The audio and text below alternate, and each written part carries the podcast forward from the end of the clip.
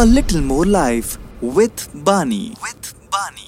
This is one of the most inclusive brands in the world, created by a singer.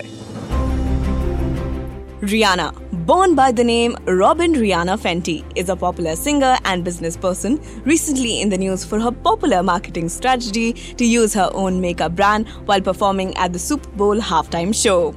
Fenty grew up in Barbados. As a child, she listened to Caribbean music such as reggae as well as American hip-hop and R&B. She especially enjoyed singing and won a high school talent show with a rendition of a Mariah Carey song.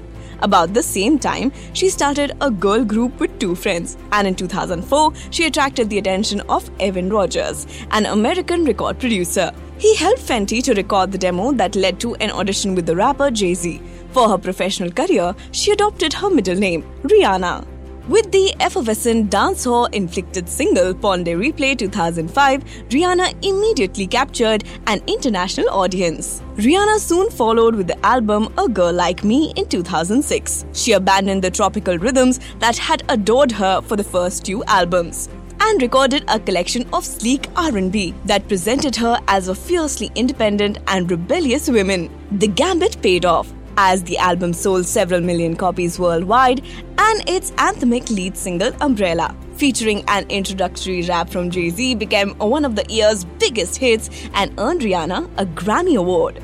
While music is what made Rihanna famous, it's her Fenty Beauty line that has taken her wealth to the stratosphere.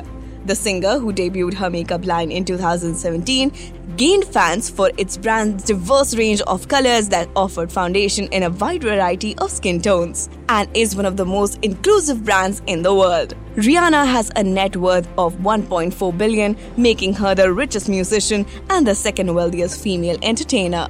By promoting inclusivity and self-confidence, Rihanna lives a little more life. A Little More Life with Bani.